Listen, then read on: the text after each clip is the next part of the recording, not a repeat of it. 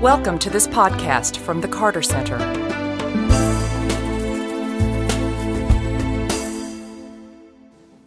Good evening. Welcome to our conversations at the Carter Center. My name is Lee Ellingson. I'm the Assistant Director of the Mental Health Program here. Um, normally, the director, Dr. Tom Bornemann, would be here, but he's had experienced a death in his family and he sends his regrets. Uh, just a few housekeeping notes. Uh, if you need to use the restrooms, there's upstairs and downstairs. There are standing microphones available for Q&A section, two downstairs, and we actually have one upstairs, which is very unusual and very impressive. That must uh, speak to how many people we have in attendance tonight. Um, during the Q&A period, you can come to the uh, uh, microphone and we sort of ask to that you be respectful of other people's time and, and ask questions. And I would like to welcome the ambas- ambassadors and Legacy Circle members who are with us in attendance tonight. This is always such a pleasant um, event for the entire Carter Center to have so many friends here.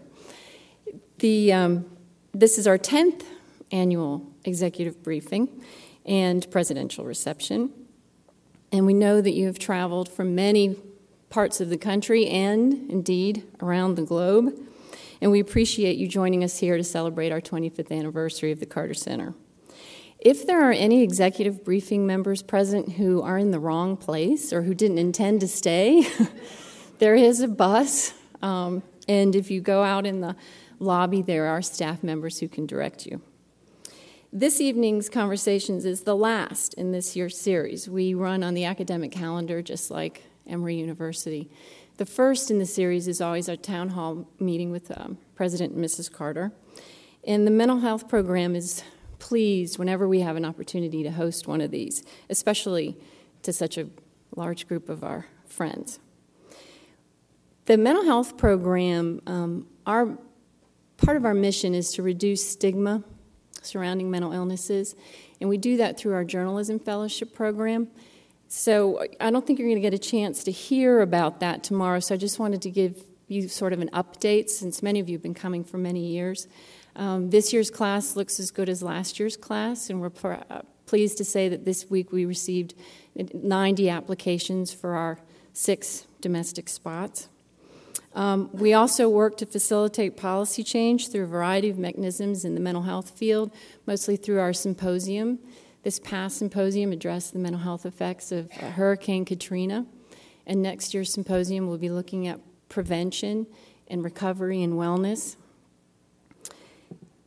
The mental health program was also um, part of an initiative that was led by a, a very prominent businessman locally, Tom Johnson, um, who was the former CEO of CNN and now, but is currently also the chairman of the LBJ Foundation. So we don't talk about what he used to be, this is what he is. He's also a very proud grandfather. Um, and we have uh, that Atlanta Business Leaders Initiative has been taken over by uh, the Mental Health Association of Georgia, and the Carter Center continues to be active, and so you'll meet some of the uh, act, uh, members of that in tonight's panel as well. And now it is my great pleasure to introduce Mrs. Carter, and I have to tell you that when I found out I was doing this in Tom's stead, I was fine with everything he had to say because, frankly, I wrote most of it. but the sticking point is always how do you introduce Mrs. Carter?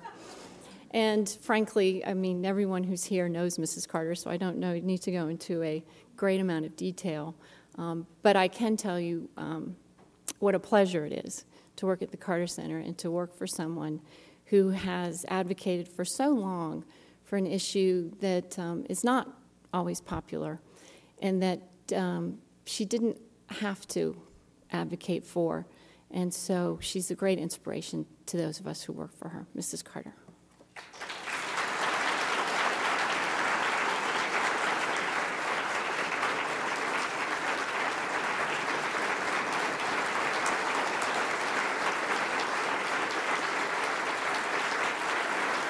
Thank you. Thank you. Thank you very much. And thank you, Lee, for that introduction. And I want to also thank Lee and all of the mental health program staff. Would you stand up?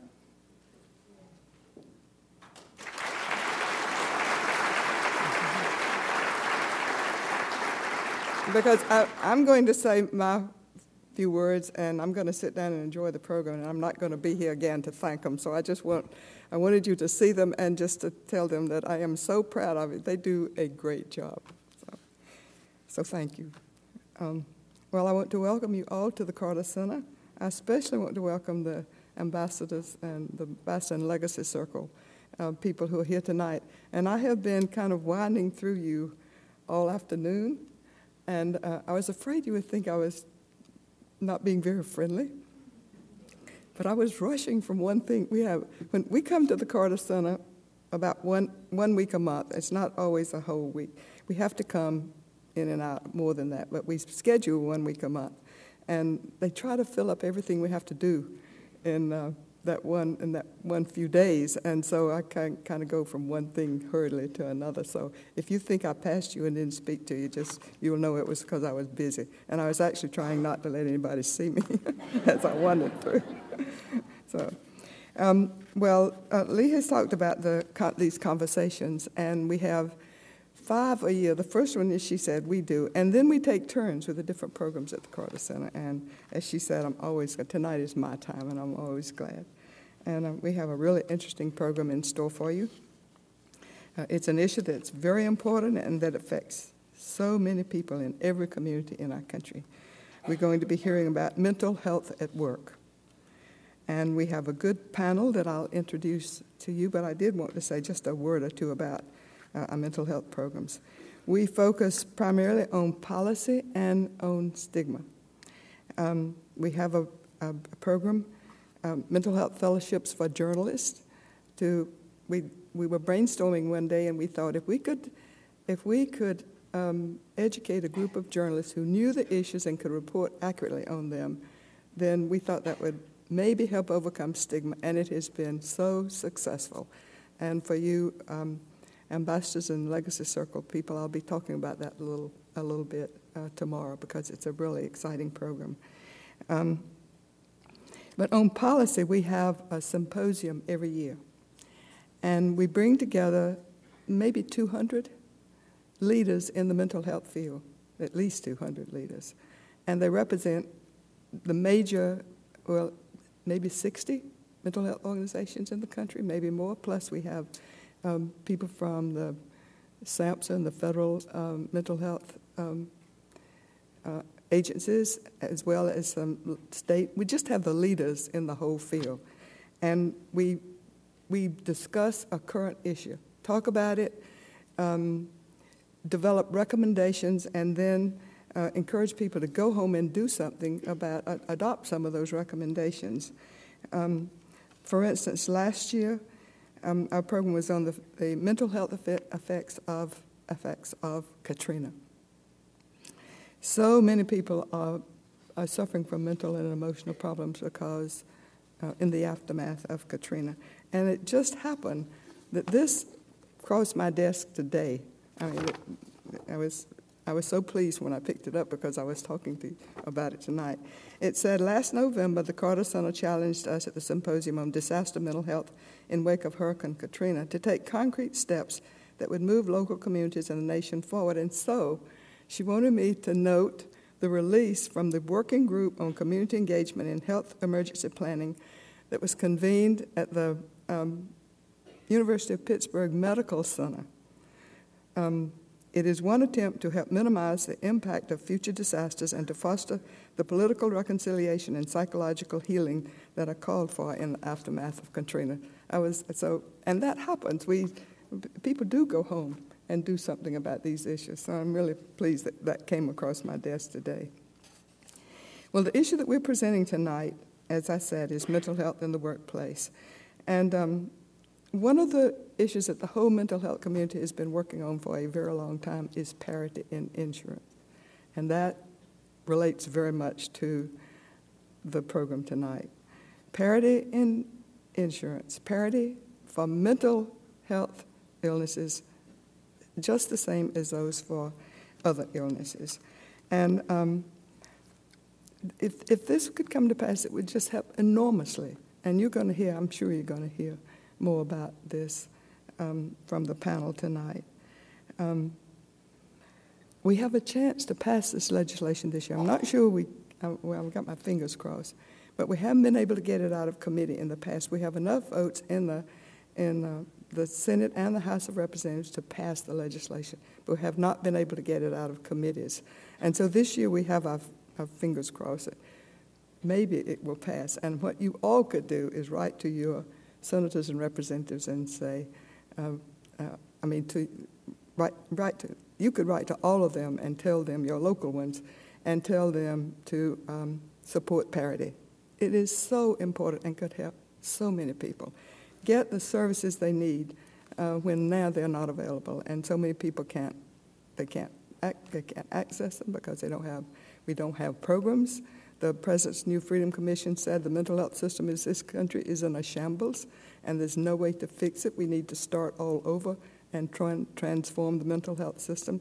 So, if we could get our our um, national uh, representatives to vote for parity, it would help more than anything that I can think of um, in the field right now.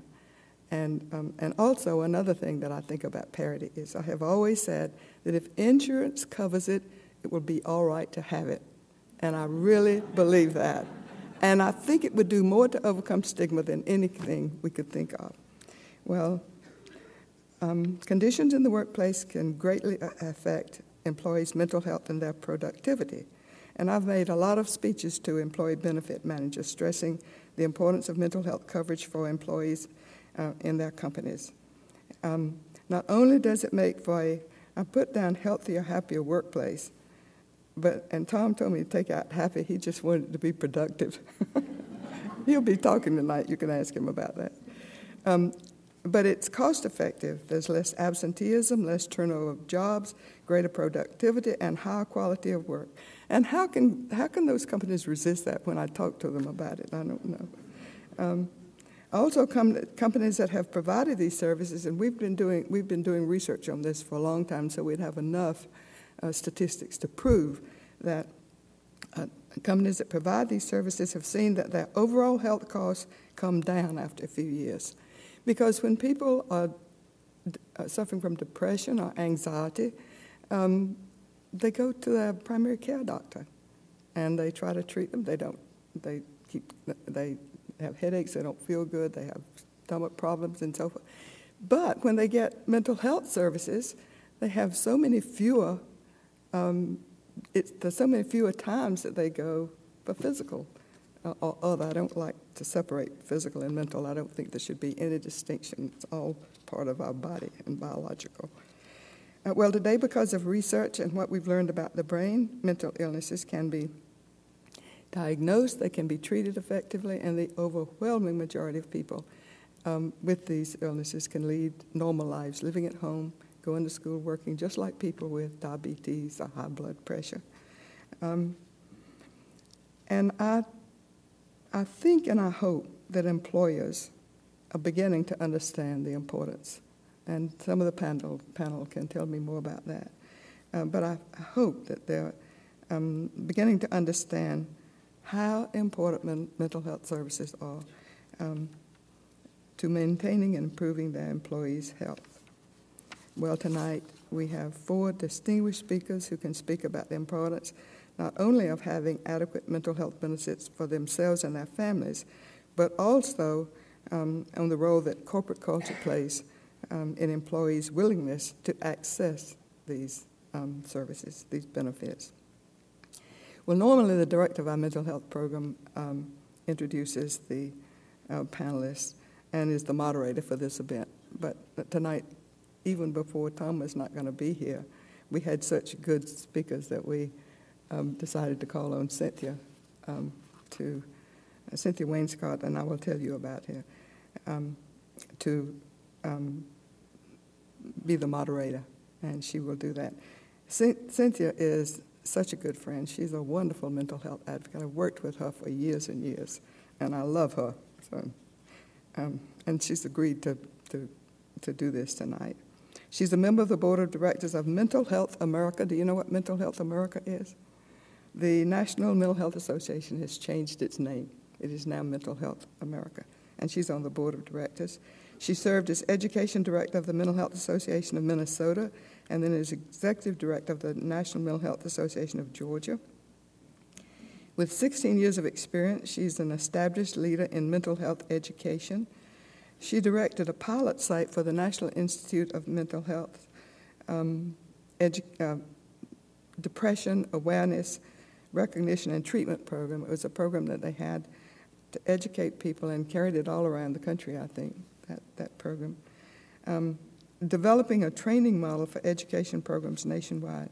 She's a member of the Institute of Medicine Committee that authored a a recently released report on improving the quality of health care for mental and substance use conditions, and that was actually released here at the Carter Center.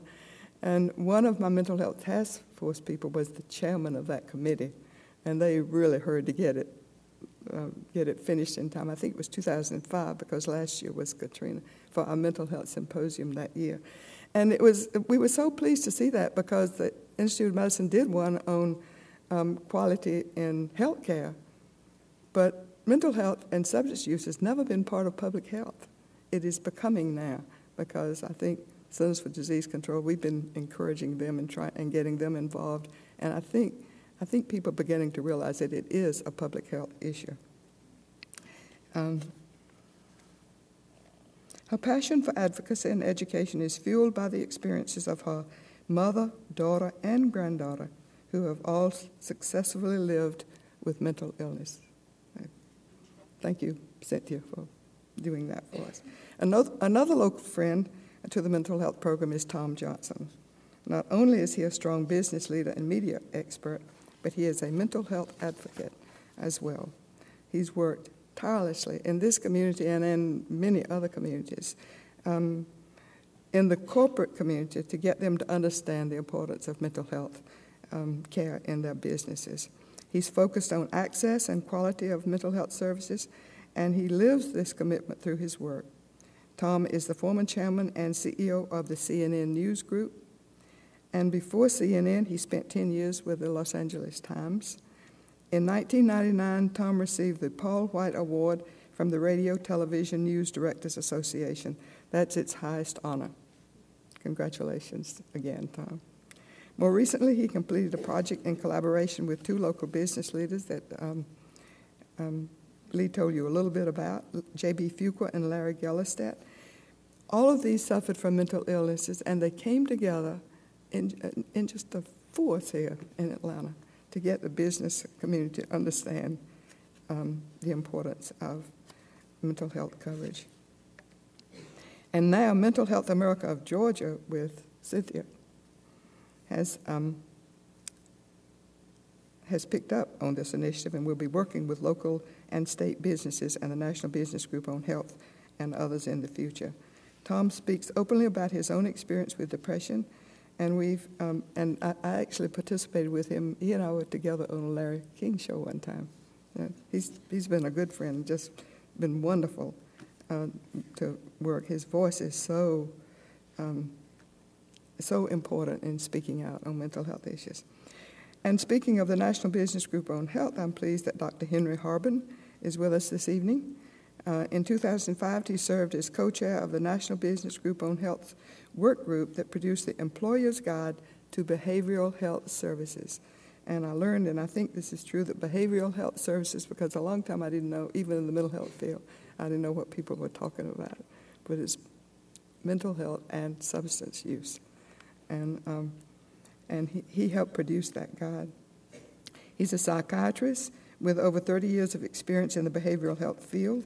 He's held a number of senior positions in both public and private health organizations. He's been the CEO of two national behavioral health companies, Green Spring Health Services and Magellan Health Services.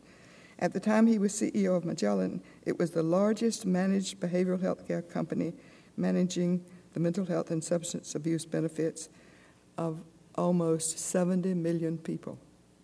That's a big job. In 2002 and 2003, he served on the President's New Freedom Commission on Mental Health, and as part of that commission, he was chair of the sub- subcommittee for the interface between mental health and general medicine. Since 2004, he's been providing um, healthcare consulting services to a number of private and public organizations, and we'll welcome you tonight, Dr. Harbin. Um, and our last, the last one I will mention, um, is Ron Bachman. We first heard of Ron because of his work with PricewaterhouseCoopers doing the actuarial analysis um, for offering mental health coverage on a par with general health. He worked all of the finances out to show us what would happen. Um, and his work has been crucial in proving that parity in coverage does not have to lead to dramatic, drastic increases in health care costs. And we thank you for that, Ron. A number of national leaders, including former U.S. Surgeon General David Satcher, have said that there is no scientific basis for treating mental health benefits differently from other medical benefits.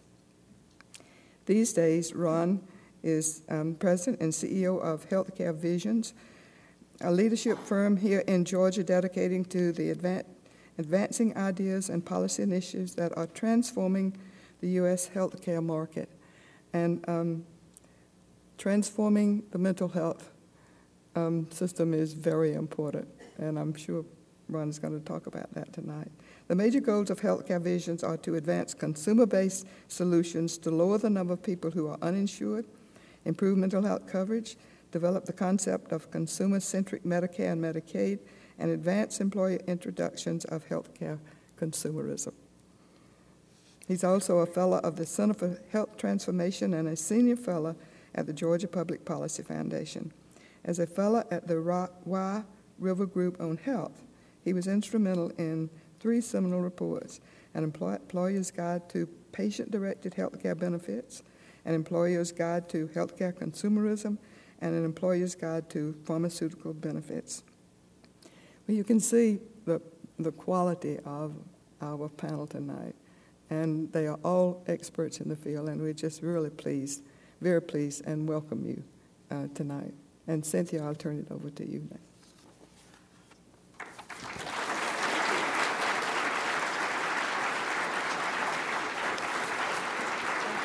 gracious and wonderful. Thank you. Thank you. Thank you, Tom. While we're getting settled, I want to ask you a question.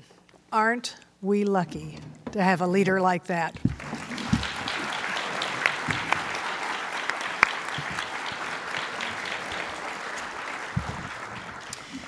We had a little while to talk to each other before we started tonight, and I think uh, Ron said something that really kind of defines the panel when he said, I'm a man on a mission. I think the, the three people here who are panelists today are all people who are really dedicated to, to make it better in America for people who have mental illnesses. We thought we would start out with each of us just taking a couple of minutes um, to tell you what their perspective is. And we have three really pretty unique perspectives up here. And mine you've already heard about. That is, as the family member of dearly loved, wonderful, successful, happy people who are living well with mental illnesses. I know it can work. And I know that it doesn't for most people, and that's not right that most people don't get the care they need. So I've got a fire burning, not a little closer, that better? I've got a fire burning to make it better, and I think you'll hear that each of these people has a, has a perspective. So we'll start with Henry. Thanks, Cynthia. Can you hear this? Can you hear me okay? Um, well, as you heard from Mrs. Carter's introduction, I come from a, both a medical psychiatric background but most of my career has been in the in the management side, both in the public mental health system and in private mental health managed mental health care companies. So I've spent most of my career trying to explain mental health to non-mental health professionals, health professionals, politicians, and business people, trying to convince them that this is worth the investment, and this is where you really won't address the problems in the broader healthcare system unless you do a better job with mental health and substance abuse. You'll hear some of that in our panel today about some of the evidence for that. And I, I was I was here. We earlier we had a, a, a, really good meeting with following up on Tom Johnson and the Carter Center's leadership with senior uh, businesses in the Atlanta area, and I think we're on the verge of maybe pulling off a major project here, which would have a lot of national. Can you hear me? Okay. How's now? I guess if I move away at all. Okay. Can you hear me okay now? Back. Yep. Um, I think we have an opportunity to work with the Carter Center, the National Business Group on Health, the Mental Health America, Cynthia, um, uh, to do something unique here and to get a group of businesses who would implement many of these recommendations that came out of the National Business Group, which would significantly transform the private employer purchasing of mental health services. Ron Bachman, as was mentioned. I am an actuary by background. I normally don't tell people that, uh, keep that a secret, but so that's out tonight already. I do come from the technical side of doing analysis on, on costs and the impact of mental health on the, on the financial aspects of, of, of the cost of health care. Uh, I am on the, uh, the board of uh, Mental Health America of Georgia, also on advisory board of Skyland Trails, a facility here in Atlanta that provides services. I've been involved in uh, the mental health issues across the board. I like to say I, I work with both um, Republicans and Democrats, conservatives and liberals, and am a think tank member of a number of those. And I find that uh, the obvious uh, mental illness is not a partisan issue. Uh, we have policy issues and questions, but it is broad based. There's support across the board. As Mrs. Carter mentioned, there have been votes uh, in Congress for years to pass the legislation we've been talking about, uh, and a few. A few leadership positions tend to bottle things up, but there is a broad based support for the types of issues and concerns of treating people um, equally uh, uh, mental health, whether you call it mental health parity, mental health inclusion, mental health as any other illness. Um, folks I work with consider that there are four aspects of human existence that you need to have a complete healthcare system mental, physical, social, and spiritual. And without those four parts actually integrating, you really can't provide uh, adequate, uh, broad based needs for, for people to, uh, to live their lives uh, appropriately. So, mental health is very much a part of that, and I look forward to the conversation discussion tonight. First, I'd like to uh, thank very much uh, Mrs. Carter for her leadership.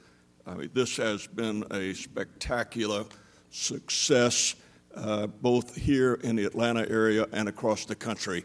And I really believe that uh, she has done so much and continues to do so much that uh, really is making an enormous difference in the lives of people uh, th- throughout our country. I also want to thank all of you for attending tonight and thank you for your support uh, of the Carter Center. It cannot be done without you and the kind of consistent, ongoing support uh, that you provide. Uh, it's, it is necessary. Uh, depression invaded my life in my uh, mid 40s. Uh, I'm now 65, uh, even though I don't look it. but depression sapped me of my strength, it robbed me of my energy. it brought me almost inexplicably uh, to the point of suicide. Uh, every morning for me was incredibly difficult. Uh, just the act of getting up out of bed each morning uh, to go to work as the publisher and chief executive officer of the Los Angeles Times was very tough. At work, I did everything I could to keep my depression secret, secret from everybody, including uh, all of my staff with the exception of my personal assistant. At home, I shared my intense pain only with my wife, my son, and my daughter. I was ashamed to admit, as so many people are, that I had what was described as a mental illness. I was very reluctant, in fact, would not see a medical professional, a psychiatrist, for quite a while. And I hated the idea of taking a, an antidepressant, a mood altering antidepressant. But fighting depression alone uh, without professional help did not work. My condition worsened, and at times I would try to recharge by lying on the floor in my office uh, beneath my desk. I was baffled by the sadness that I felt, by the loss of self confidence that I felt, by a feeling of being trapped at the bottom of a very deep, dark well. after my wife, Edwina, of Athens, Georgia, forced me uh, to see a psychiatrist at UCLA, did I get a clear diagnosis of chronic depression. And it was only after a roller coaster ride of several different antidepressants that I began to move from the darkness back into the light. A career move uh, from uh, chief executive of the Los Angeles Times to uh, chief executive of CNN in 1990. A new physician, Dr. Charles Nemeroff of Emory, and a new antidepressant started me on a road back to good, solid mental health. Based on my own personal experiences, I am convinced that most serious cases of depression can be treated successfully. But all depression sufferers need to receive a diagnosis by trained professionals. I think that all depression sufferers will benefit by a combination of talk therapy and medication to deal with the chemical imbalances and emotional issues that we confront. But I care most about you, your children, your grandchildren, and future generations to come. I care about my children, my grandchildren, and future generations of my family. I especially care about the uninsured, the underinsured, and especially the children. We need insurance plans that cover mental health just as thoroughly as our insurance programs cover general health. In my opinion, healing a broken mind is more critical than healing a broken arm or a broken leg. Business leaders insure their office computers. They should insure the most important computers of them all.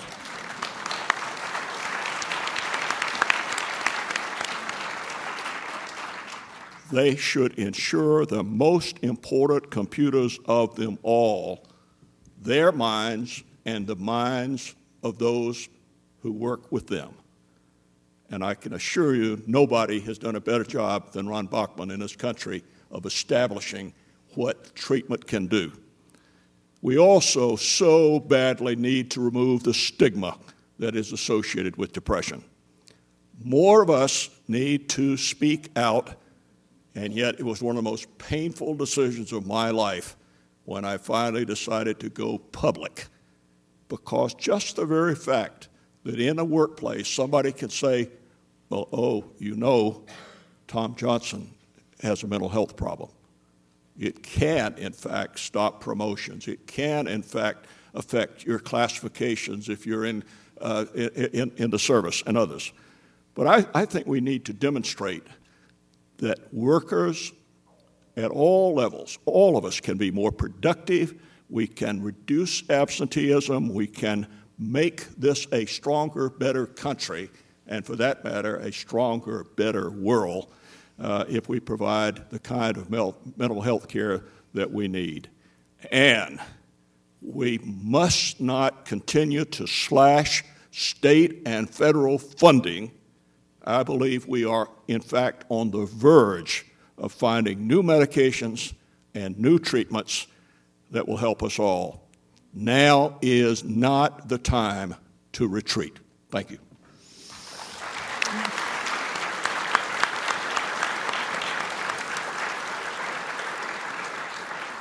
A couple of themes came up there pretty strongly. One was uh, payment barriers, another is stigma. Since Mrs. Carter started talking about parity, let's explore that a little bit.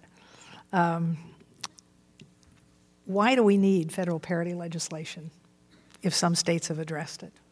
And we're going to do this, we're going to try to just discuss. We'll start questions and talk. I, I guess I can start. I've been working on federal parity legislation for almost 15 years, and as Mrs. Carter said, I think we actually are, are at the uh, precipice of actually getting something passed. We need it because there are about uh, there's a few passes this year. Uh, state of Washington and New York actually have passed state legislation, but every state's a little different. And there's not a lot of uniformity, and some cover certain illnesses at parity, and some don't cover certain illnesses and certain size groups. And it's sort of a mishmash. And the states have actually been the petri dishes of experimentation, which has been good. Um, we've seen what works, we see what doesn't work. And the reality is that there is actually no counterexample to the idea that mental health parity works and doesn't cost anything.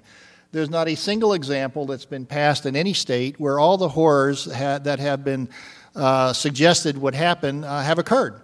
Uh, not a single example. And so we have a powerful set of of actual experiences to demonstrate that uh, it is worth putting in. It is worth putting in on a uniform basis nationally so that we have some standards. And in fact, what's occurred, I think, is the value of mental health uh, being treated as any other illness, and a uniformity has kind of hit the provider community that was so resistant to having parity because they now have so many different systems in every state they have to treat it differently and the administrative expense of dealing with it has sort of caught up to them they said wait a second this is not worth fighting for. It actually works, so let's make it uniform and put in some federal legislation. Let me respond. Let me just, you know, we can get, uh, many of you see we're immersed in this topic, so maybe I should explain what parity is. Most insurance programs, private insurance by employers or public insurance programs like Medicaid and Medicare, pay one level of benefit for all the health problems, heart, lung, and everything else, and they pay less for mental health and substance abuse. And it's usually a higher copay, or they have a visit limit or a day limit that they don't do for any other medical illness. So that's when we say parity, all we're saying is that the have the same financial limitations or lack thereof for the treatment of the brain that you've got for every other organ. But I would add another factor about why we need federal parity legislation, which is the states, for those of you who track these arcane things, um, the states only can regulate employers that are fully insured. Uh, because of the ERISA legislation at the federal level, that's what regulates all employers who self insure. And so the state mandates that have been passed in 30 or 40 states, they are all over the map, I agree with Ron. But the majority of employers, if you're even two or 300 employees, self insure and you're out from under those state mandates. So the majority of employed Americans are only going to have parity if it's done on a federal basis. Some have done it voluntarily, and those are great employers, and they have themselves have seen that it does not knock their costs way up. Well, I think uh, it was really well illustrated to me uh, by an interaction that I saw Tom Johnson and Ron Bachman have about a year ago when Ron presented about an hour's worth of data showing that, in fact, it is affordable and it saves money to have parity. It's good for business. And after hearing all of that, Tom's reaction was, Can you prove that? well, I think the big issue in the past in the corporate community, and it certainly existed in the companies where I served as chief executive, was the uh, concern about dramatic cost increases if parity was a, become a policy, either voluntary or uh, involuntarily if, if legislated. Um, many of the CEOs said to me that we think there could be as much as a 40% increase in our health care cost if we provide uh, this type of coverage. Well, what Ron was able to demonstrate was in a convincing, objective way that can, I think, withstand any test of a uh, of an accountant, or it's certainly an objective accountant, uh, or, or, or any financial analyst, is that by providing health care, mental health care, you can reduce absenteeism, you can restore to full productivity many people who do as I did, show up for work many times in almost a zombie like state, unable to function well. So not only do we have more productive employees, we have less absenteeism, and the cost of this is very, very small. Ron. Well, I think that employers have certainly come around to understanding the um, the other cost to their organization, not just the budget line item for health care that so many um, seem to focus on, and the idea of absenteeism, disability, workers' comp, uh, all sorts of unscheduled sick days, those sorts of things certainly create a, uh, a, savings to the bottom line. There's a report that was done by Dow Chemical as an example just last year where they took a look at all the diagnoses of their employees and said, what is costing us the most money on our bottom line? Not just the health care expense line, but the rest of the organization in terms of absenteeism, disability, et cetera. Without any preconceived notion of what the answer was going to be, this was not a mental health study by any means. But the end result was that they found that the number one cost item to their organization, and yes, every company is a little different, but not that different, and we see this over and over again now. The number one cost item was depression double the second item, which was musculoskeletal problems, which many ways there's a manifestation of depression and stress in your musculoskeletal system. So a large part of those claims were probably from, from mental illness uh, uh, situations as well. Uh, interestingly enough, at the federal level, the legislation that we've been talking about that has some prospect of passing, um, the Congressional Budget Office is the official pricer, if you will, of federal legislation. What's it actually going to cost? And their most recent study and without getting into some of the technicalities, they have a gross cost of 0.4% without any of these cost offsets to more productive citizens or workers or anything else, with a net cost of 0.16% of premiums. I mean, it's almost nothing. It's, it's, it's not even within the rounding error of estimating what healthcare trends and costs are. So the, the, the debate on cost is over with at this point, and uh, an earlier discussion with Mrs. Carter, it's like uh, we just ought to tell them, just do it. Uh, quit talking about it, just do it. and also, I think it's important to mention this fact. Guess what group of people with your tax dollars have parity in their programs?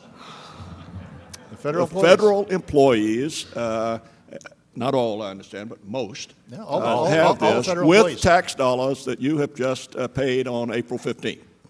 Yeah, and a study of that, they actually did a great study, right. which uh, Henry is very familiar with as well. And, and the uh, cost studies there uh, were many years on full parity, including substance abuse. And uh, the results were that they couldn't determine any cost impact, they couldn't even figure it out. And when we've asked insurance carriers who, in large states like California, have had mental health parity implemented, we asked the carriers, what does your data show after versus before? They said it's not even a blip on the radar screen.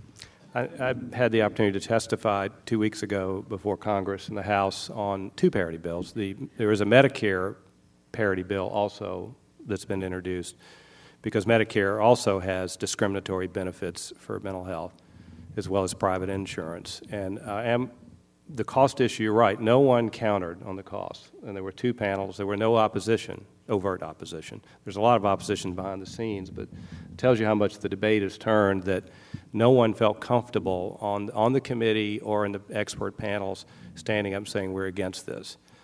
Doesn't mean it'll pass, but it's got a shot. Um, I think I'd go back to like to go back to the business group that we've talked about. I had the opportunity, as you heard, and Ron Bachman was with me on this task force with the National Business Group on Health. The National Business Group has sort of the health policy arm for large employers. They have 60 of the Fortune 100s or members. If you sort of, we're not trying to pick on businesses, and if you think about how much you know employers in this country pay the majority of healthcare costs. Um, GM pays five billion a year in healthcare costs. We heard from Bell South it was a billion a year. And you put yourself in the position of these employers. That's not the business they're in, trying to manage the healthcare system, but they're trying to figure out a cost-effective way to manage all of these dollars. They often don't have the expertise in house to do it and particularly with smaller businesses. And this National Business Group on Health is there to update the employers about, well, what are the trends? And that's why we went to them on the behavioral health update and this document that came out about a year ago. Our message to them was if you don't invest in behavioral health, you're not going to tackle your productivity problem, which you've heard about. There's study after study. This doesn't need to be studied anymore depression and other mental health problems are your biggest contributor to productivity and absenteeism. The second is that what we've found out is that the chronic medical problems, back disease, diabetes, uh, congestive heart failure, that 20% of the patients or insured persons with those chronic medical illnesses cost about 80% of the total health dollar. And of that group of long term chronic physical problems, 30 to 50% of them have depression and other mental health and substance abuse problems. And of that subgroup, they cost double on the medical side. Double. So if you can do the math and take this uh, 20% subgroup, say almost half of them have a mental health and substance abuse problem, you don't have adequate benefits to treat them, you're not going to address the outcomes of that group, which is what's driving most of the healthcare cost increase. That was our message to the employers, which is this is in your best interest for a healthy, productive population, whether it's people who could be just do a better job at work but also those serious physically ill people. Well, I'd like I think one other item that's sort of off the cost issue, which is sort of my bailiwick, but we're talking about real lives here um, and the cost in, in lives. Uh, the Institute of Medicine, which is a nonpartisan you know, organization that keeps a lot of statistics and makes recommendations, um, estimates that there's over 700,000 attempted suicides a year. There are over 30,000 suicides a year, most all of which include preventable depression. So we're talking about people dying out there because we're not doing things right. Tom also mentioned the uninsured and the underinsured. The Institute of Medicine, again, says that in the United States, because people are uninsured, there are 18,000 excess deaths, not deaths, excess deaths among the people who are uninsured because they, they do tend to get trauma care, but they don't get the follow up care because they don't have insurance. You're, they're actually, without throwing out too many statistics here as an actuary, they are actually 25% more likely to die of a trauma if you're uninsured.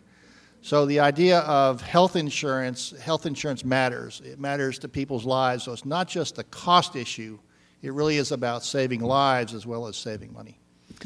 Well, and in many ways, I think there's been an echo nationally with a series of reports that have come out. And the last Institute of Medicine report was the one that I had the extreme uh, good fortune and fun working on about how to improve the quality of health care for mental and substance use disorders. And the overriding recommendation of that report, and this is from a scientific organization where, and for me, it was pretty frustrating as a non-scientist to be on the on this commission committee because if I would say the sky is blue, somebody would say prove it. Everything had to be backed up by research. But at the end of the day, the overriding report recommendation was we cannot improve the quality of health care in America until we improve the quality of care for mental and substance use conditions. And that's going to require payment. We're going to have to have a way to pay for it. Um, I think um, Henry could talk a little more about the behavioral health guide that came out. It was more than about cost, it was also about how to design your benefit. Well, one of the uh, consequences, I think, unintended of blocking or reducing access to specialty mental health services. And what we've seen the trends is that um, patients and consumers go and get their care where they have access financially, and that has become basically general medical care, primary care physicians, internists, pediatricians. The majority of psychiatric medications today, over 70%, are prescribed not by specialists but by internists, family practitioners, etc. And unfortunately, even though those, this is not to be critical of them, they're trying their best to handle many, many problems in a short period of time. But study after study has shown for us that the quality of that intervention, which is usually only psychiatric drugs, is very poor. And a recent study about a year ago, they measured minimum conditions for treatment of depression which, and it was really a bare minimum in terms of quality uh, metrics. Uh, the the uh, folks going to primary care met that minimum 12% of the time. Those going to see a specialist was about 45%. So we have some room there for improvement. The benefits drive this. You have parity on drug treatment. If you get an antidepressant, you would pay the same as if you get a heart drug, same copay, same access or not. Uh, if you go see a primary care doctor, you have a lower copay and no visit limits. If you go see a mental health specialist, you have a higher copay and out of pocket expenditure, et cetera. We've heard many families, health professionals, politicians, business leaders bemoan the fact that we're drugging America too much, whether it's stimulant medication, too many antidepressants. Um, this is not to say these medications have not been a wonderful and ma- amazing addition to the effective treatment of serious and moderate mental health problems. But many times they're the only thing that are given. You really can't get psychotherapy or other talk therapies that Tom mentioned in a primary care physician's office. They don't provide it. So that one of the consequences is we have driven most people to go get their care. And if you're looking at the quality of it as a nation, and these are people that are insured, this is not the uninsured, this is a middle class population that are getting their care, it's pretty poor. And it's the consequence of how we have incentivized people. It's a perverse incentive, really. And that was a large part about this report to try to get employers, who are our largest payers of health insurance, to recognize this imbalance. And what people complain about later about the quality say, well, you've got a design here that's, that's your only option if you're a consumer. I think Mrs. Carter said something really profound just before she sat down when she said if, if insurance pays for it, it will be okay to get it. That goes right to the heart of the stigma. And Tom has thought a lot about stigma and how it gets between people and, and treatment. Um, I was enormously impressed a few months ago when, as part of this Business Leaders Initiative, we gave some awards. And Ron, you're going to have to help me. Which company was it that we gave an award for one thing that had to do with their mental health benefits? And we learned from the man who received it that all of the senior executives, as they reach a certain level, are assigned a psychologist. And everybody knows it. Was that? As a coach. As a, as a coach. I thought it was Southern Company too. And, and he talked about how that really amazingly destigmatized going for any kind of therapy, treatment, coaching uh, within his company. But stigma is a huge barrier inside companies. Yes. No reaction. That's it. We just agree. Huh? Well, I made the point that um, if a person is on the way up in a company, uh, no matter where the starting point might have been at the lowest level, and uh, you're looking at a promotion track, uh, if a competitor or a critic or just uh, offhand comment is made that, well, you know that Ron has a mental health problem. Think about it. It affects, uh, in many cases, the perception. I mean, it's the perception that somehow you have a person who is defective. That is not true, but it's the perception.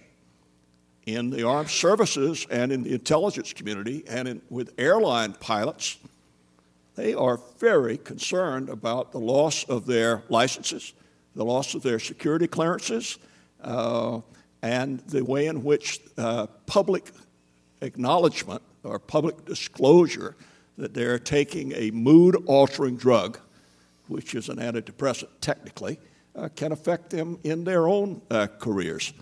Uh, we need to do more about this, and I think uh, the Carter uh, fellowships, the media fellowships, have been a tremendous step uh, in that direction. I hope many of you had a chance to see the product of these fellows and their work uh, in various publications and uh, broadcast outlets and others. That's been one major step. Uh, I think it's going to take more and more of us standing up to say that I have depression. And I am significantly better today because I've been able to deal with it uh, openly uh, and, and, and to provide more leadership in it. But I should also say to you, do not risk your job. Do not risk your depression. Do not risk your security clearance. Do not risk your, uh, uh, your pilot's license uh, if it's going to be used against you in your workplace. We've come a long way, but we have a much, much longer way to go on this whole issue of stigma, and we're getting the five minute warning, and we need to let people yeah. ask questions from the floor. Yeah. Tom, let me ask you a question. Have you been sorry? that you have spoken publicly? I have not been sorry at all. Uh, what has happened, though, is by going public, I have had, I think at last count, 136 people who have come to me who have wanted just to talk about uh, their mental health problem that they are still dealing with in secret. Uh, and of course, uh, to all of them, I say go to get the diagnosis, go to get the evaluation, the treatment.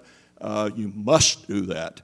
Uh, but uh, I also have, have, have I have no regrets. I do know a few of us who went public who have had that regret because by, I'm not a golfer, but in one case, uh, one of my friends said by the time he gets to about the third or fourth hole on the golf course in looking at making a business deal, the people who are making the major multi million dollar business deal will say, Now, Jack, uh, how are you?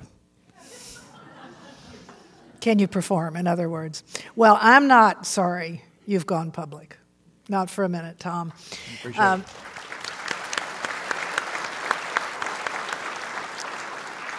I believe that part of our salvation is the large number of people from all walks of lives and all ages who are beginning to be more open about their illnesses. And I will share with you that I have a granddaughter. I mentioned that I have a granddaughter. I really have two that are treated for a mental illness. The older one tells me that I can use her name and tell her story. And I was so proud of her last summer when she stood in front of a group of about 300 people and she was actually receiving an award for advocacy. She has beautiful, flaming red hair. And Jessica said, Do you know that it is more normal to have depression than it is to have red hair? and I've got both, and I'm not embarrassed about either one.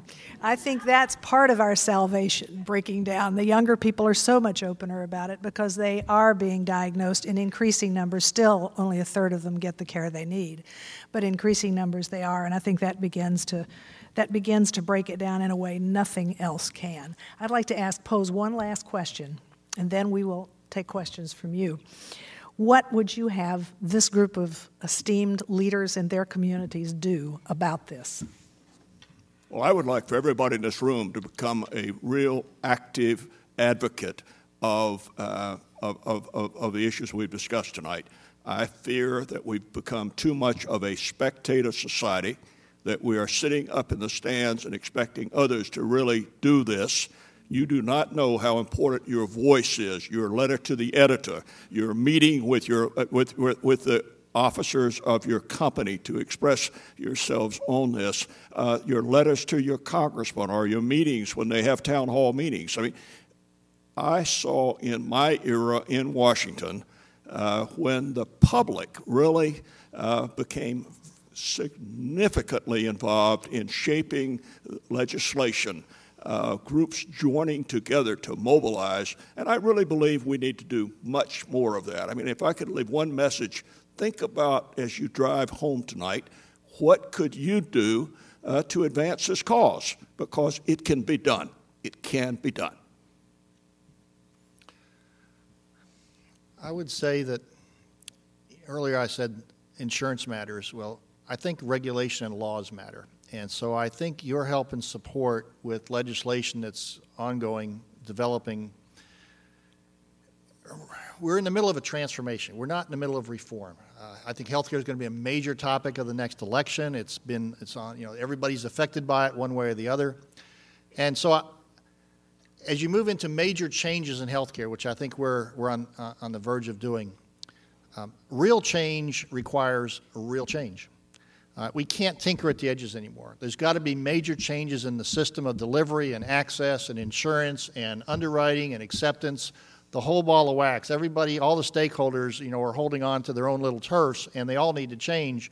And the only way you're going to get that kind of major movement is with a public that believes it ought to be changed, along with uh, elected officials that are have enough guts and uh, to stand up and actually make the changes. So. I think it's a matter of, of the kind of support Tom was talking about.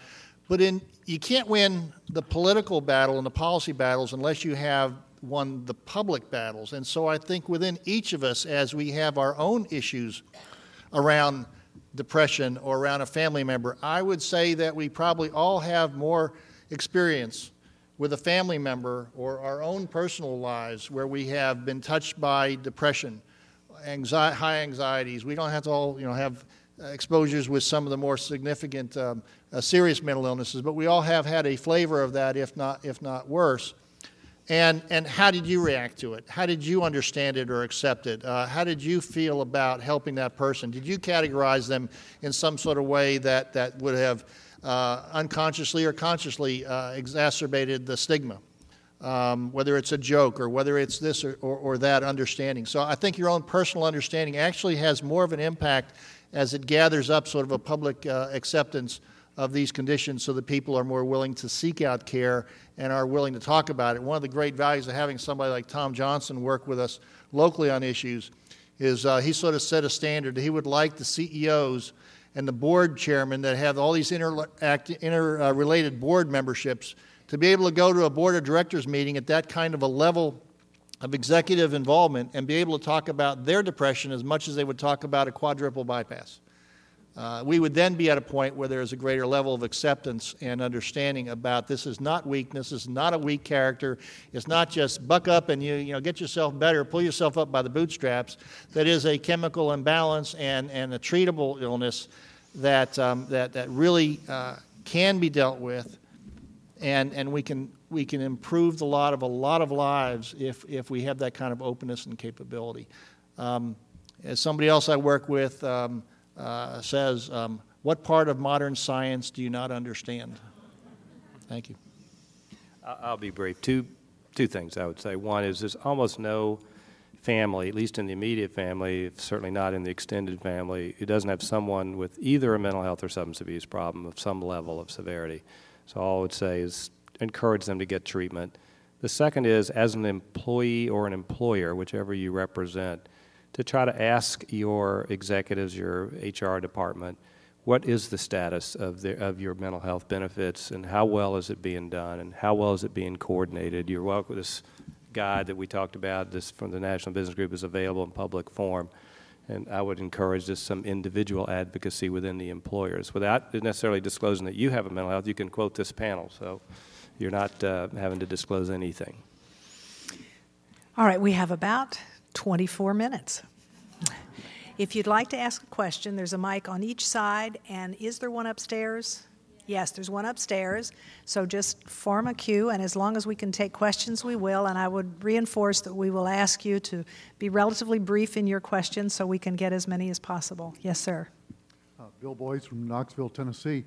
Uh, particularly to Henry Harbin, you stated that in your testimony to Congress, you're not finding much public opposition, but behind the scenes.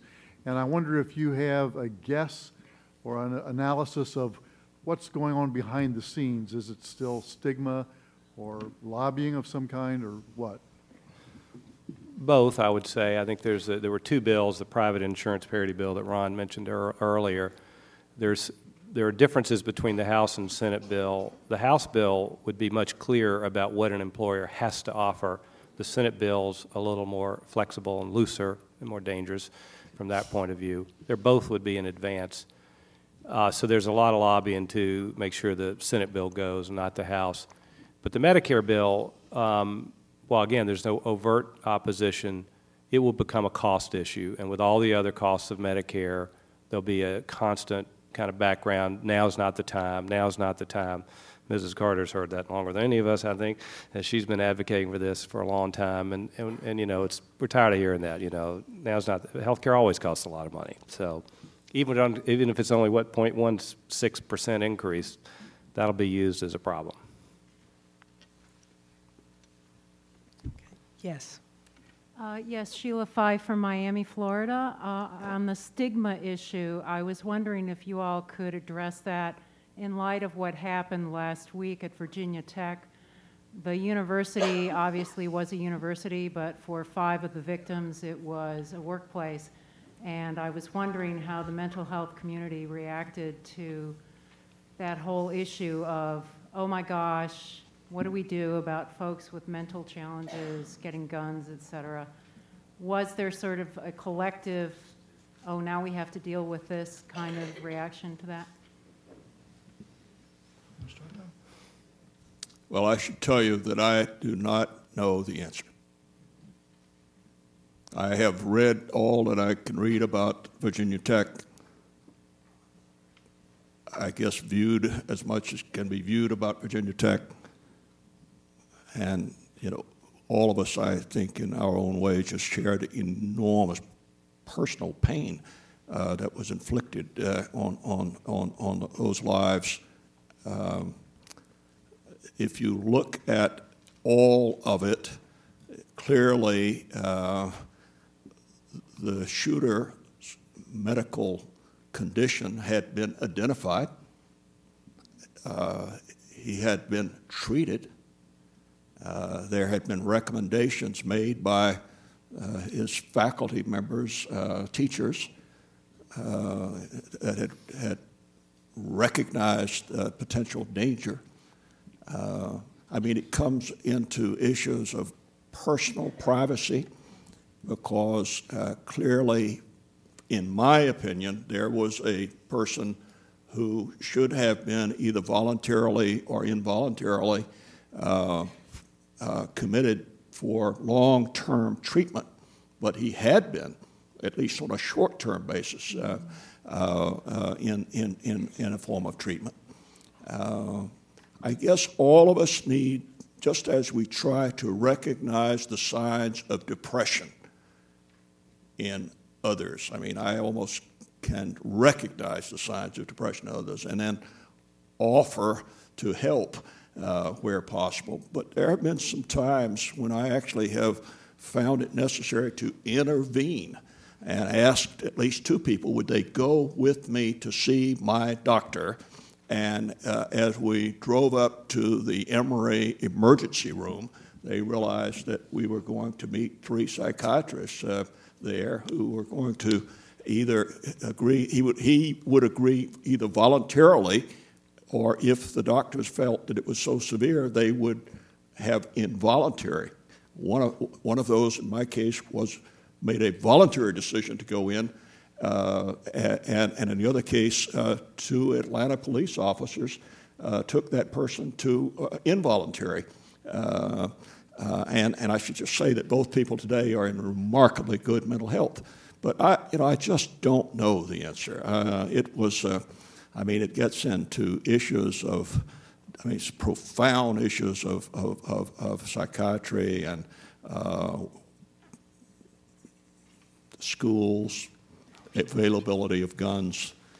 I mean, it's a, it's, it's, a, uh, it's a problem. And if I were to try to say more than I've said, I would be going well beyond my, my limits. I will say a couple of things. I think it's a very, I agree with Tom, it's a very tricky issue. One of the unique things about mental health, as opposed to other health care problems, is you don't, because these are diseases of the brain, it can often affect your judgment and your cognition for some people. And um, you sort of don't have that as big a problem when you're dealing with other serious medical problems in terms of the consent to treatment. And um, this is a small group of people. There are many people who get treated successfully, sometimes involuntarily, most often voluntarily. Um, I, I think this tragedy points in the, other, the others before it point to the need for continued investment in research for better identification and treatment of these illnesses uh, the stigma clearly is a factor here. I mean, the, the, the acknowledgement of a problem by peers and or the person themselves and the willingness to, you, Tom shares what he went through before you went to treatment. Um, you can imagine as you're a college kid, the stigma of saying, raising your hand, saying, I, am you know, I've got this level of a problem and I'm going to go get treatment. It's not going to be very accepted. So it kind of, it really exemplifies many things we've talked about. Um, but I think this issue, and I don't think there is an organized response from the mental, most of the national mental health groups at this time. I think partly because they recognize the very delicate balance between coercion, if it's done too quickly and too soon, blocks access to treatment. Who will go if you're going to be published in a registry somewhere just because you sought treatment, versus the need to protect the safety of others? It's a very difficult dilemma. I'd, I'd add from a slightly different part of that tragedy in that it was well accepted, as it was a few weeks earlier or a month or so ago when there was a shooting at CNN headquarters here in Atlanta, to bring in counselors. Um, that was accepted. Uh, so a general um, awareness of the value of providing uh, mental health, emotional support to the victims uh, was, was, was well accepted. And I think that's, that's a positive sign, uh, much like um, a greater recognition of our veterans coming back from the Iraqi war, that there's a lot of post-traumatic stress syndrome that needs to be dealt with and, um, and, and better served. So you can't change something you don't acknowledge, and acknowledging that there's a problem and that there's a possibility of helping, I think we're moving in the right direction from that standpoint. Well, and I'd like to say that, you know, we do have laws, I think everywhere in America now, that if you're a danger to yourself or others, there are ways to force treatment. We do know that forced treatment tends to drive people away from future treatment. So you have to pay real attention to those civil rights issues, and, and the danger is an overreaction. In Georgia, in the last, well, it goes about 12 years ago, there was a bill brought before our General Assembly that was introduced, and it was in committee, that would have put an orange stripe on all driver's license behind the head of anyone who had been involuntarily committed to a state mental hospital. It was seriously discussed, and what stopped it was a wonderful man named Al Golden who came and talked about being one of the people who was a liberator of Buchenwald concentration camp and said this is like a tattoo for these folks. And then we learned later that one of the legislators' granddaughter, who was 15, about to get her driver's license, had been involuntarily committed. And she said, the last thing this kid needs is a sign that everybody sees that says, crazy lady, crazy kid, you know. So we were able to beat it back, but those kinds of things will come back.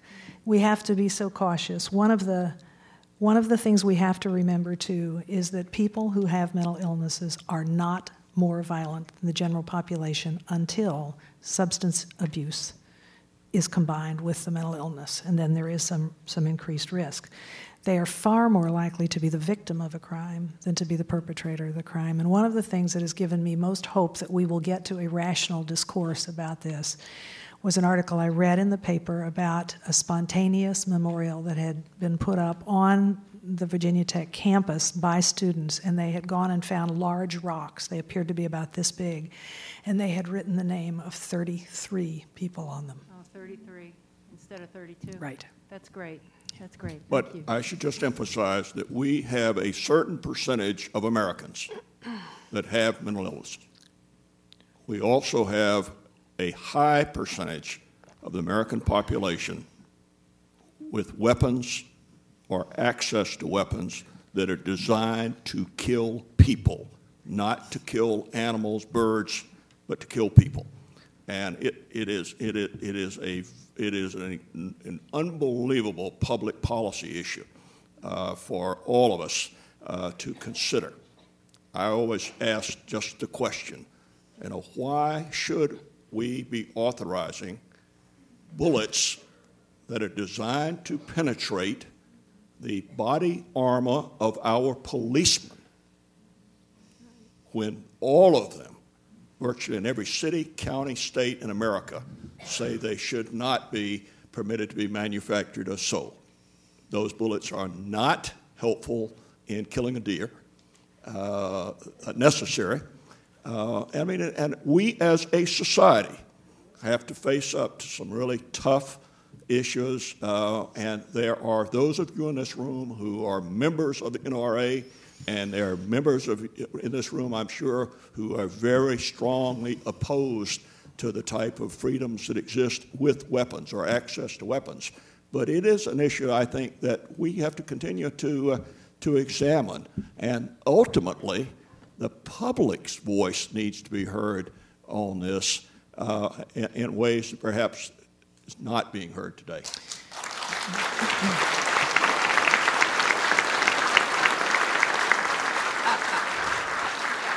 I think we may have added something to the list of things this audience could do, and that is become engaged in the discussion that inevitably will follow the Virginia Tech shooting in ways that bring rational discourse to it. Yes, sir. Next. Over here, this side. Sorry, thank you. Where somebody in the top? Okay, good. Here, and then we'll go one top. Okay. Uh, my name is Sue Duchenois. I'm from Charlotte, North Carolina. I have depression and anxiety. Um, I'm just admitting that to everybody. Make sure we come forward. Um, I also work for one of those very enlightened top Fortune 100 companies that have excellent benefit, benefits. But there are a lot of people now who don't have benefits. We've lost a lot of jobs in our economy. Jobs are being offshored. People have less insurance, even if you're in the middle class, let alone people in poverty. Um, and, and, although I understand the issue of parity, I'm not real clear I, that, that I heard in the panel discussion what perhaps the Carter Center of your individual organizations are doing around resolving this problem, this public policy problem, very clearly about the uninsured. I mean, we have w- more people uninsured all the time, and you, are not going to get to parity unless you have insurance in the first place. So, can you give me some sense of how we think we're doing on that? Well, I have a personal point of view. Uh, we are spending now nearing $1 trillion in Iraq and Afghanistan to hopefully enable those people to live in some form of democracy. We are at, at, at a cost not only of nearing a trillion dollars, but more than 3,000 American lives. Our economy, incidentally, is rolling along very well. I think one issue that should be discussed, and I would just put it in a way, hopefully, that would appeal to re- Republicans and Democrats, liberals and conservatives, that ultimately all working Americans, that's for the conservatives, for all working Americans will be insured. And I would love to see an analysis by Ron Bachman of what, of what that would do in terms of the people who we could enable to be more productive, to have less absenteeism, to, to, to, to who, people who are out there struggling with their health problems uh, what about an America where all working people could be insured as a part of their income for working? A giant pool. Uh, I just love to see it explored. I would say the. Um, when, when people, uh, if you're asking you know, us as mental health people, those of us who are, um, what we're doing about the uninsured, my answer is generally it is a major policy and economic problem for this country. But some of us who've been fighting these advocacy issues for behavioral health, you know, it's hard to focus and try to think we're going to tackle the uninsured problem too. I think if we can't even get adequate delivery of services and funding of services for those people that are insured, I think that needs to be our first imperative. And those of us who, those of the, who can work on gun control and the uninsurance and mental health, more power to them. yeah. Well, it is my mission, uh, actually, to deal with the uninsured, if you heard the intro. Um, and I think we are in a great debate. And, and, I think it's a matter of, at this point, who do you trust? Uh, and, and, that's, that's sort of at the core of a solution. And there are, are, people who say, I trust government and distrust business because business is all for profits and you got this greedy uh, CEOs making multi-million dollar salaries, and I trust the government, and I'd like them to develop a program to solve our uninsured program. I, I don't trust either. Right. Well, and, but, but, but yeah. Well, help, help, me with a stereotype for a moment. Um, and so you have a set of solutions that's more government oriented if that's who you trust and who you distrust. On the other hand, you have people who say, well, I distrust government because they get big bureaucracies, they're faceless, there's no, you know, there's fraud and abuse, and I trust the value of the marketplace to, to create competitive products and services. And that leads to a different set of solutions. And I think we're in a great debate as to about where we go there. I, I did work with the Clinton administration uh, in analyzing the cost of the 1993 Health Security Act and, and the mental health pieces there.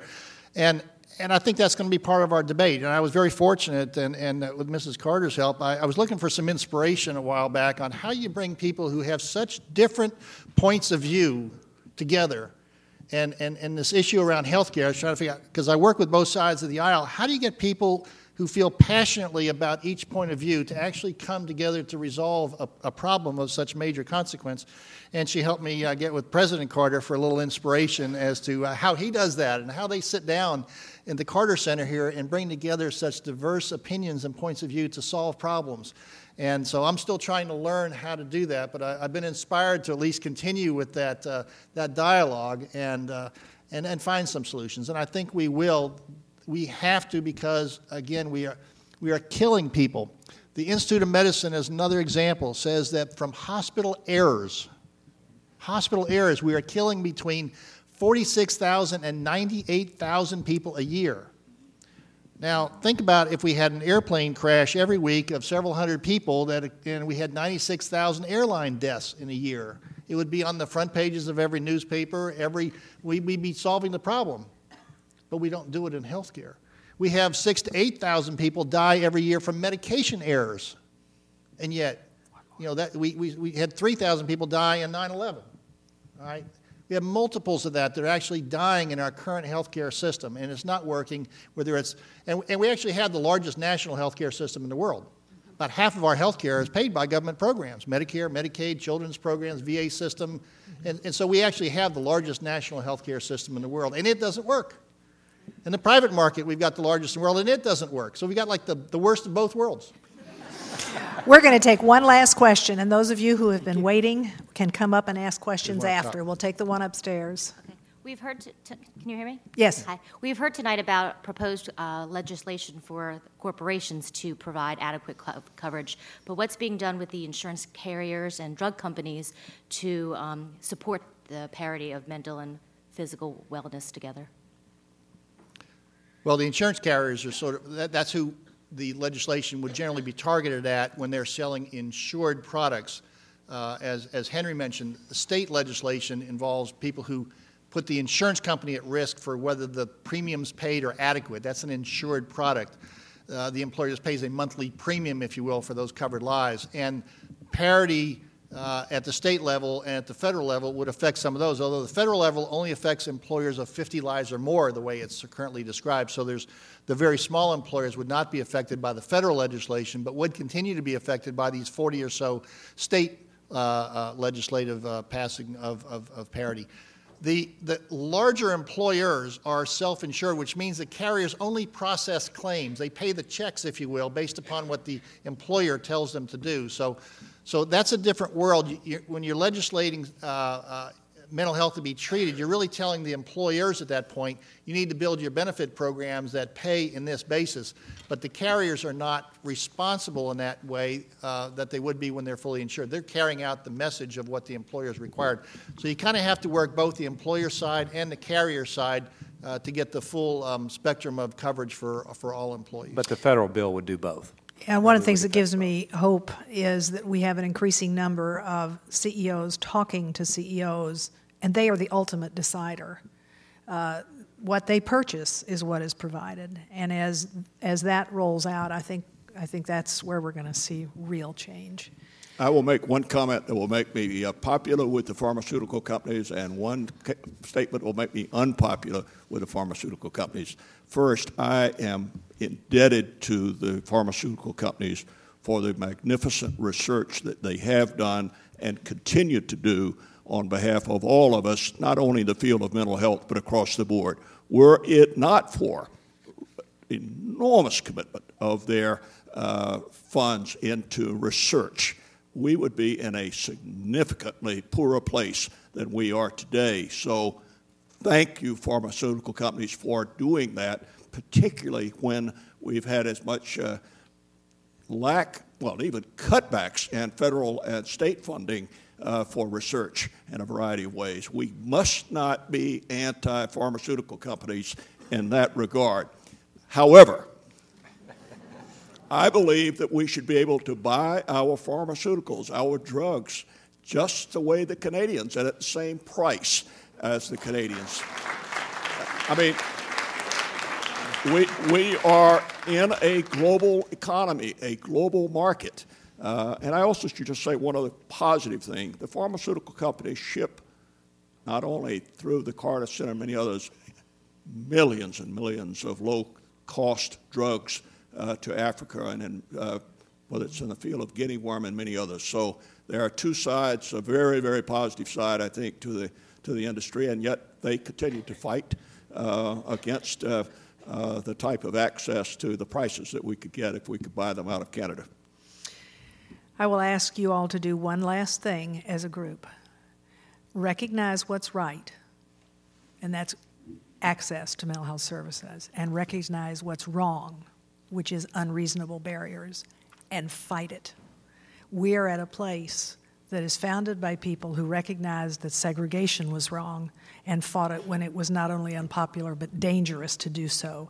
Can we do less about this? Let's get them.